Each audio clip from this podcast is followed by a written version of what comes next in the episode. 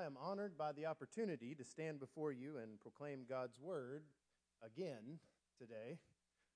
Uh, and I hope that you have your Bible with you. Uh, would you take it out, please, and turn to Psalm 128? And even if you don't have your Bible with you, uh, if there should be one provided for you there in the pew. If you'll take that out, that will provide the primary text and the outline for our lesson this evening. So, Psalm 128 is where we will be. And most of you uh, who are members here will recognize this psalm as one of the psalms that we read in our daily Bible reading for this past week. Uh, but I felt pretty safe about, about uh, preaching on this one, knowing this was the last of the psalms in the list of songs that we uh, read, uh, that Harold nor I would have a chance probably to get to it in our classes. It proved true in my class, and I assume it proved true in the adult class as well. If not, well, you get to hear my take on it instead of Harold's, uh, instead of just Harold's this morning.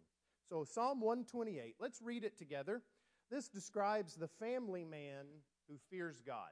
Starting in verse 1 of Psalm 128. Blessed is everyone who fears the Lord, who walks in his ways. When you eat the labor of your hands, you shall be happy, and it shall be well with you. Your wife shall be like a fruitful vine in the very heart of your house your children like olive plants all around your table. Behold, thus shall the man be blessed who fears the Lord. The Lord bless you out of Zion, and may you see the good of Jerusalem all the days of your life. Yes, may you see your children's children. Peace be upon Israel. This is a psalm of ascents, or steps, or degrees it is believed that this is one of the collection of psalms that were sung by the Jews of Jesus' day and before as they were coming up to the temple to worship on one of the feast days, even as they were walking up the many steps going to the temple, some of which survive to this day. They would all be singing these psalms together. We're told in Luke chapter 2 and verse 41 that Jesus' parents, uh, as an example of good practicing Jews, did this every year at Passover. In Acts chapter 2, we're told that there were Jews from every nation under heaven in Jerusalem for the Passover feast. And then the text lists where they're from, and it's literally every point on the compass of the known world at that time. Good Jews would come together for the Passover, and many of those would stay in Jerusalem 50 days or so until the day of Pentecost. And this is one of the Psalms that they would all sing together as they're reminded of who it is they are as a people and what God desires from them as individuals. And these psalms, these psalms of steps or degrees that they would sing together and be reminded of every year, cover a wide range of topics that relate to the life of a saint, the, the lives of those who are striving to serve God. And specifically, Psalms 127 and 128 are focused on the family. But we'll focus our attention on Psalm 128 this evening. I want to start by showing you that there is a, a general principle that this psalm begins with. The general principle is found there in verse 1. Blessed is everyone who fears the Lord, man or woman, young or old. If you fear the Lord, this is the path to blessing. Blessed is everyone who fears the Lord, who walks in his ways. Uh, raise your hand if you're in my junior high class this morning.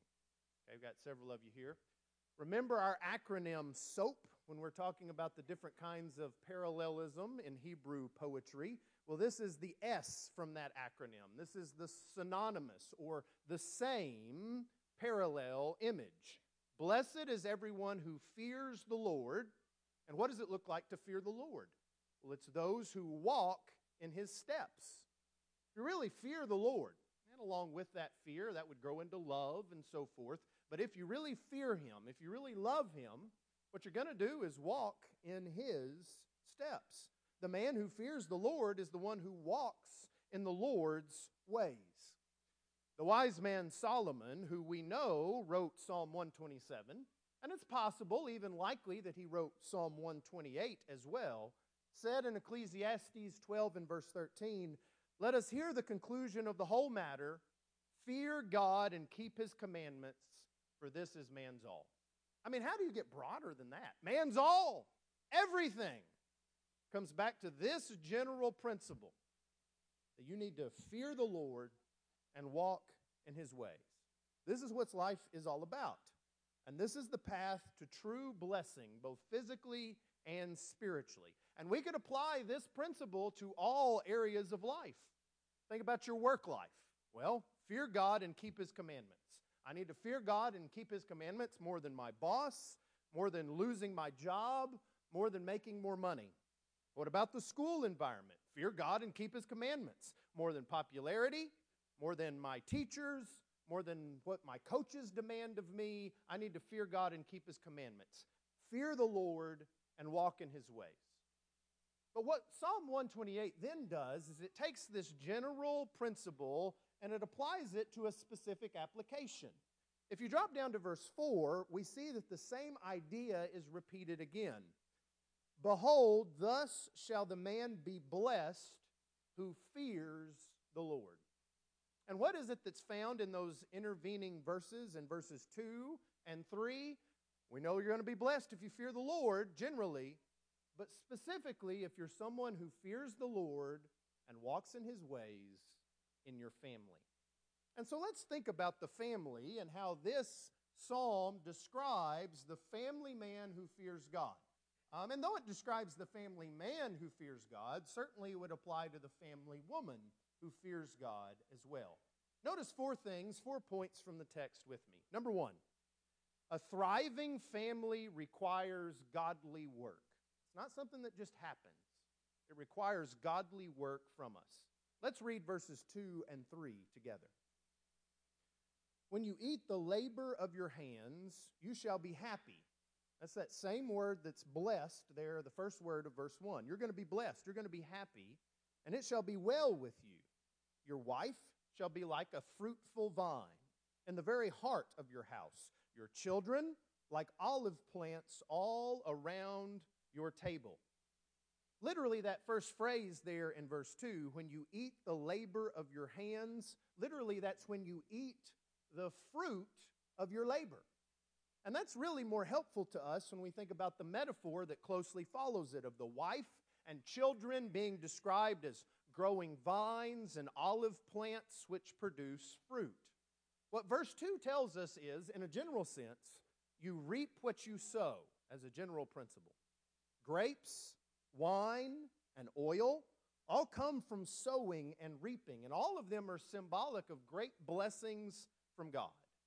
In fact, if you were to trace the description of a blessing throughout the whole Old Testament, the most blessed life in the Old Testament is when you sit under your own vine and your own olive trees. And yet, here, the vine and the olive trees are your family, your wife, your spouse, and your children. And so, my question is to those of you who are married, are you sowing for your wife or husband to grow and thrive in your home? It describes this woman, this wife, in this way. She is in the very heart of your house. She wants to be there. This is the place of safety and belonging for her. Not the house, of course, but the home, the family. She is just the opposite of the woman in Proverbs chapter 7 and verse 11, whose feet do not stay at home and of course, we all make our own choices in that, and our spouses, as autonomous individual human beings, are going to have to make their choices whether the home is the place they really want to be. But am I, as a husband, are you, as a husband or wife, are you nurturing your home and your relationship with your spouse where this is where they want to be? Are you working on this relationship? Is it a priority for you? Uh, this morning we talked about that concept the grass is greener where you water it.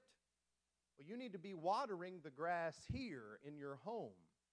And how do you start that? Maybe there's been a long period of neglect where that has not been the case in your home. May I suggest starting with just one godly act, followed by another toward your spouse, regardless of whether or not that act is reciprocated because if the vine has been neglected, it will take more time and more work for that vine to become fruitful again in the relationship. But this relationship, if this relationship is healthy, Your spouse becomes a source of blessing and celebration, just like a fruitful vine. The image that we see in verses 2 and 3 really is of the early stages of family life. Psalm 127 gives a different image of children. It, it, describes children as arrows. And what do you do with arrows? Well, you take them out of your quiver and you shoot them off, right? And many of you here, you've already shot off some or all of your children to do their own thing. Maybe you still have some in the quiver and some have been shot off. And that's describing family in the later stages when you're almost done. I mean, maybe you never finish raising your children, but you're almost done raising your children, or perhaps even finished raising your children. You've shot them off like arrows. Here in Psalm 128, it's exactly the opposite. This is describing a family in the early stages of family life. It is these little tiny olive plants, these olive shoots, maybe your translation says, that are all around the table. And they're growing. They're not even bearing fruit by themselves yet. And so, what the picture is, is of a dad and a mom with younger children still at home around the dinner table in the early stages of parenting. And I think what's implied by that is that the consistent work done here in these early stages impacts everything that comes after this. What are you reaping as a parent? Well, generally, you're reaping what you've sown. And what are you sowing? Well, that's generally what you're going to reap. Whatever impact our children might make on our lives and the world as adults, and that's the last two verses of this psalm that we'll get to here in just a second. That impact starts when they're young. And it's not that good or bad work at, at these early ages can't be undone by the opposite later on. But a foundation is be- being laid here and now for what comes next. Godly adults don't usually just happen, usually, they come from godly young adults. And godly young adults don't just happen. Usually they come from godly teens. And godly teens don't just happen. They come usually from homes where godliness is emphasized and expressed when they were young, when they were children. And it's the little things that add up over the course of time. You need to pound that rock until it splits. Let me give you just one small example of this. Um, as as I get older, I get less and less comfortable talking about my own parenting, but here goes anyway. Are we communicating, fathers and mothers, that our daughters and our sons, but I have more experience with daughters, are we communicating to them that spiritual things are the most important? Now, you've heard me say that a bunch, a bunch of times. Let me, let me give you a specific example of that. Daddy, do I look pretty? What a question. What a question for a father with a daughter, right? A secular psychologist would tell you the importance of this moment. I mean, this is the moment. Daddy, do I look pretty? Um, and secular psychologists would also tell you that the, the statistics of little girls with a good relationship with their father versus those without that relationship. And some of those statistics are staggering, absolutely staggering. So that's the world telling us, hey, this is very important. But God's word says that that's important as well. What do I say? Daddy, do I look pretty? Well, I could just say, Yes, you look pretty, baby. And that would be good and that would be true. But what would be better than that? What would sow better seed? This psalm says we reap what we sow. So we want to sow the very best seed possible, right? So, what would sow better seed than just saying to your daughter, Yes, you look pretty? Um, here's what I've said for many years with my, my girls something along the lines Oh, yes, baby, you're beautiful. But is it more important to be pretty on the outside or on the inside? I ask them that question. And they say, on the inside. And I say something like, and I'm so glad that you're pretty on the inside and the outside. But the inside is always more important to me, and it's always more important to God. What am I trying to do in responding that way? I believe that, so first and foremost, I'm telling the truth to them, I'm speaking truth to them, but I'm also trying to lay a foundation. Um, and there were times that didn't go particularly as I planned. Uh, you know, it's easy to say that in a sermon. Everybody says, "Oh, that's wonderful. That's that's really really good." Sometimes it was like, "Daddy, do I look pretty?" "Yes, baby, you look pretty." "Thanks, Daddy," and off they go. Right? And sometimes I say, "Okay, is it more important to be pretty on the inside or more impor- important to be pretty on the outside?" On the inside. You know, that's not what I was looking for. Yes, I know. I've heard this spiel before from you, Daddy. And yet I'm trying to lay that foundation. I'm trying to make sure that I pound the rock that they know that this is the foundation for what pretty is by God's standard and by our family's standard. Because lots of things come back to that, right? Battles over modesty in the future come back to that concept. What they will use to attract boys in the future comes back to that concept. Where they will find their self worth comes back to this idea. I'm trying to lay a foundation with 20 extra seconds. That's all. You think about that. I'm taking 20 extra seconds to sow just a little bit better seed with my daughters. Parents, let me encourage you. Take 20 extra seconds to emphasize the spiritual in your responses to your children. Because I said so, that has its place. Yes, baby, you look pretty. That has its place. But don't miss opportunities to sow better seed so that we might all reap better fruit with our children. Now, does that mean they're going to be perfect or that I expect them to be perfect? Of course not. But here's my goal in saying that and other things like it. They aren't going to run into the arms of some bad boy with bad intentions someday because they're not sure if their daddy loves them or not. Because their daddy loves them all the way around God's universe and back. And whether or not they run into the arms of a bad boy someday or not, it will not be because they're unsure of my love or God's love for them. And they're not going to dress immodestly because they have no sense of self worth beyond their bodies. They're going to hear over and over from me, from their mother, from the scriptures, from this pulpit, that their worth extends so far beyond what they look like on the outside, or even what others think they look like on the outside. And maybe we're going to have to fight about how we dress modestly or immodestly. But they're not going to dress immodestly because they have no other self worth. And they're not going to make mistakes and be afraid to come to me as their father because I've been afraid to talk to them about anything or been unwilling to extend grace and forgiveness or seek grace and forgiveness when I've messed up myself.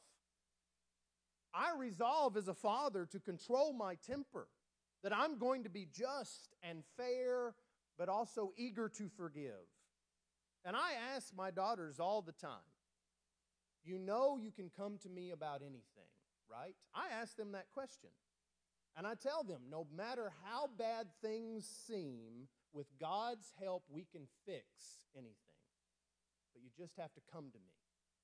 You just have to come to me and we can make it right. And I'm going to admit when I mess up, even when I sin, come to them asking for forgiveness as an example of what that looks like. Maybe they won't come to me, but it's not because they're going to be afraid of how I react in that situation. And they aren't going to be carried away after every wind of doctrine and culture because they've never been taught any better. We're going to look at things from a godly perspective and see what the scriptures say about the things of this world. And I admit freely, you know me, I've never been one to hide my faults very much from this pulpit. I admit freely that we go through better and worse stages of consistency with all of these things. Uh, I shouldn't say we. I go through better stages of consistency on these things.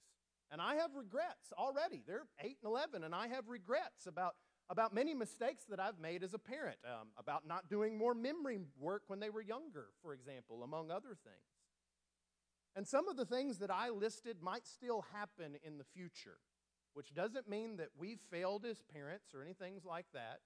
And I know that I've been far from perfect. But their mother and I have done everything in our power to lay this foundation consistently while we can. These will not be the reasons they go down those paths if they do.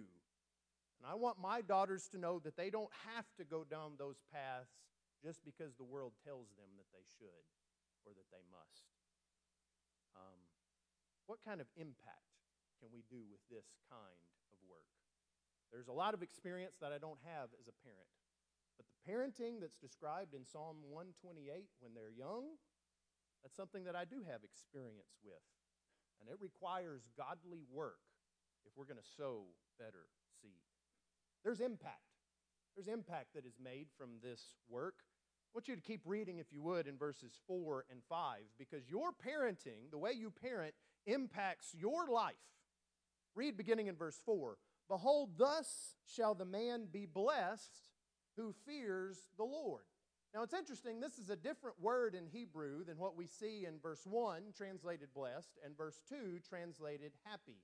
Those words are focused more on your individual state. I'm blessed, I'm happy. This word in verse 4 is a slightly different word, and it's more focused on the favor that we receive from God. That this all comes from Him. That's the very idea that's expressed in Psalm 127, isn't it? Unless the Lord builds the house, they labor in vain who build it. Unless the Lord guards, guards the city, the watchman stays awake in vain. And the house that he's talking about there is the spiritual building of our homes. Ultimately, I want to be blessed because I'm receiving favor from God because I am walking in his ways. But keep reading in verse 5. The Lord bless you out of Zion. That confirms that idea, right? And may you see the good of Jerusalem. Uh, maybe a better translation would be so that you see the good of Jerusalem all the days of your life. The you that is used here in these verses is singular. You, as an individual, as an individual parent and follower of God, are blessed by the Lord from Zion where the Lord and Zion are emphasized, emphasized in your family, you're going to be blessed by the Lord. And so those tender shoots of olive trees that we see back in verse 3, they grow. And you enjoy the fruit of your labor with them. You get to enjoy your family in later days with your children and grandchildren. Instead of just trying to keep everything together, you enjoy those days. And this is a blessing from the Lord that flows from living a godly life in fear of His ways. Doing things God's way is better, obviously. Um, it's for our good always to follow the commands of God, Deuteronomy 6 says. But may I suggest this evening that it's also easier, even from a, a selfish perspective. Sure, doing the things the way the world suggests. Children run homes, no discipline, no commitment to spirituality, affirmation of every whim of your child, whether godly or reasonable or not, that might be easier in the immediate present because you just get to say yes to everything. But it is harder in both the medium and long term for you and the impact it's going to have on your life, but also for your kids. Another thing that we've always emphasized with our girls is um, you get to do and enjoy more things as a kid if you know how to behave. You know, that's, that's kind of just the reality, right? If you know how to behave, you're going to get to do and enjoy more things. And so, if we can trust you as our daughters, if we can trust you to listen, to obey, to trust us that we're not going to ask you to do something that you can't or shouldn't do, and number four, not to throw a fit when things don't go the way you want it to go, and have a good attitude in whatever it is we're doing, if we can trust you to do those things, then you get to do stuff that maybe other kids might not get to do. And we actually get to enjoy those things together because you know how to behave. Um, let me give you an example. Um, on our trip that we just got back from, uh, we went ziplining as a family. First time we got to do that all as a family. Uh, and uh, we had to find an outfit uh, that did zip lining that allowed both, uh, both of our girls to do it, so 8 and 11. Uh, some of the uh, zip lining outfits, they, the cutoff was 10. For others, it was 12, which would have knocked out both of our girls. And so we found this outfit, very reputable, don't worry. Everything was safe. Um, and when we arrived, uh, these there was another kid who was an older teenager, maybe 15, 16, but they were they were by far the youngest kids who were there. And you could see what what might have been interpreted as annoyance on the faces of uh, both some of the staff and some of the people who were also going on the zip lining adventure. Uh, you know that look that says, "Oh, great, there's kids involved in this." And after it was over, um, several of those commented on the staff and other participants wow, those kids did great. And there was a sense of relief for them. But for us, it was an expectation because we know how to behave. And that's not strictly a spiritual thing, but it is based on godly principles. I haven't seen the benefits of making these investments early on in the long term yet, but I have seen them in the medium term. And I am grateful for getting to enjoy my kids now because of the work that we've done earlier. And I want that pattern to continue moving forward. I want to enjoy my kids as teens, not somehow be afraid of that or or think, oh, I can't, oh, I'm so afraid of what's going to happen. No, I want to, I want to look forward to and enjoy those years because of the work that we're doing now. And I want to enjoy my kids as young adults because of the work that we do with them as teens. And I want to enjoy them as adults because of the work we do as young adults. And I want to enjoy my grandchildren, if I'm someday blessed with them, because of the work that, that we've done with our kids. And obviously, I, I think it should go without saying, but let me say it again Everybody has to make their own choices in this, and our kids are going to make their own choices just like I made my own choice as a child when I became an adult as well. But what kind of foundation am I looking to lay for my kids here? Your parenting impacts your life, and obviously theirs as well. But your parenting also impacts generations to come. We've, we've already kind of uh, implied this, but notice there in verse 6 yes, may you see your children's children. What is the model, for better for worse, most children use when they themselves become parents? How do they parent? Most of them parent the way they were parented. Now, some of them look back at that and say, hey, that didn't work, that wasn't good, maybe that wasn't godly, I'm to have to do things differently. But generally, we all kind of do what it is that we saw. That's what we know. That's what we fall back on, what our parents did for us. So, how do I want my grandchildren to be parented? And am I parenting in such a way that I want my kids to parent like I parent?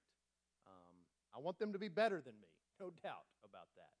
But at the very least, if they parented as I parented, uh, would that be a godly way of doing it? Again, the image that is used here of olive trees is very powerful. Uh, we see this image of a table, and you've got these little olive plants that are all around. They're not even bearing fruit yet. But think about the impact that those olive trees can make in the long term, in generations and generations and generations. What do we know about olive trees? Well, in the land of Israel, olive trees can live for hundreds or even thousands of years. There are hundreds of olive trees in Israel now even with all of the wars and the crusades and droughts and fires and everything else, there are hundreds of trees that date to before the time of Christ.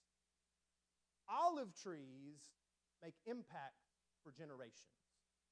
And what's being described here is what you're doing now with your children. The mundane, day to day emphasis that you're making on spiritual things that can have an impact for hundreds or even thousands of years into the future. That's what this is saying. And that's not something for us to you know, say, oh, that's just too much pressure. I can't handle that. That's just something to encourage us that this work matters. And it matters to you, matters to your children, but it matters to God too. Estes, uh, in his commentary, says this the ripples of blessing continue to spread outward in the family and in the nation in the final verse of this psalm. The blessed person gets a glimpse of the prospect of seeing his grandchildren, a tangible evidence of the legacy of blessing that the Lord has launched in his life. Your parenting impacts generations to come. And so we see this long term impact, but there's also widespread impact. What is the last phrase that we see in this psalm? Peace be upon Israel. I want to suggest that that's not just a throw in line by the psalmist here. You know, uh, let me, how am I going to finish this psalm? You know, it's a poem. I don't have anything left. Oh, peace be on Israel. That's a good thing. You know, I, I see that elsewhere in the Bible. I'm just going to throw that in. May I suggest in some ways this is the culmination of everything that comes before it? Your parenting impacts church, and your, impact, your parenting impacts the world. This is coming out of Zion, this blessing, from Jerusalem. And now it is all Israel that is impacted by the peace produced in this family. The comparison to today would be to the church and the peace that we might have with one another, but it impacts the world too. Um, if you were here this morning, think back to that sermon for just a second, if you would. What if, what if we raise children who know their purpose early on? And children whose practice matches that purpose. Um, there are a number of you who've done a great job with your own children and then our children, the children here at Timberland Drive, with this very thing. I'm, I could point to a number of examples, but I'm just going to point to Tim and Debbie for just a second. And one of the things that, that they started with, uh, I think it was a junior high group a number of years ago, was Tim comes up to him and he says, You're salt. And they say in response, Your light. I've started doing the same thing with that same group. Your salt, your light. I met a couple of girls from that group in the back hallway. Um, I said, Your salt. They said, Your light, and you're salting and lighting. I'm like, Hey, you listened. I like that. That's really, really good. What is that? That's their purpose. And maybe when they're younger, the idea of being salt and light is so abstract that's hard to grasp, that's hard to get. But now, as they're growing into adulthood, that makes all the sense in the world. I know my purpose. I'm salt and I'm light, and I'm supposed to be lighting and salting. What if? What if every single child among our group, what if every single child knew who they are? That they're a child of God, created in His image. They know who they are, they know where they're going. They're going to heaven and they're going to walk in the Lord's ways in order to get there. And everything else in between, they got to fill in all the blanks of an entire life, but that life is leading to heaven. And they know how to get there. They get there by the fear of the Lord, walking in. That's not much, but that's everything. And if our children, my two, and our children our 50, whatever it is. If all of them knew those things, know those things, and live those things, imagine the impact it'll have on the kingdom of God, His church, and the world. All because it started a mom and a dad around a table with some little olive shoots emphasizing spiritual things, emphasizing the way of God. It will sow peace in our homes. It will sow peace in our churches. It will sow peace in our world as much as depends on us. And ultimately, that is what we can reap.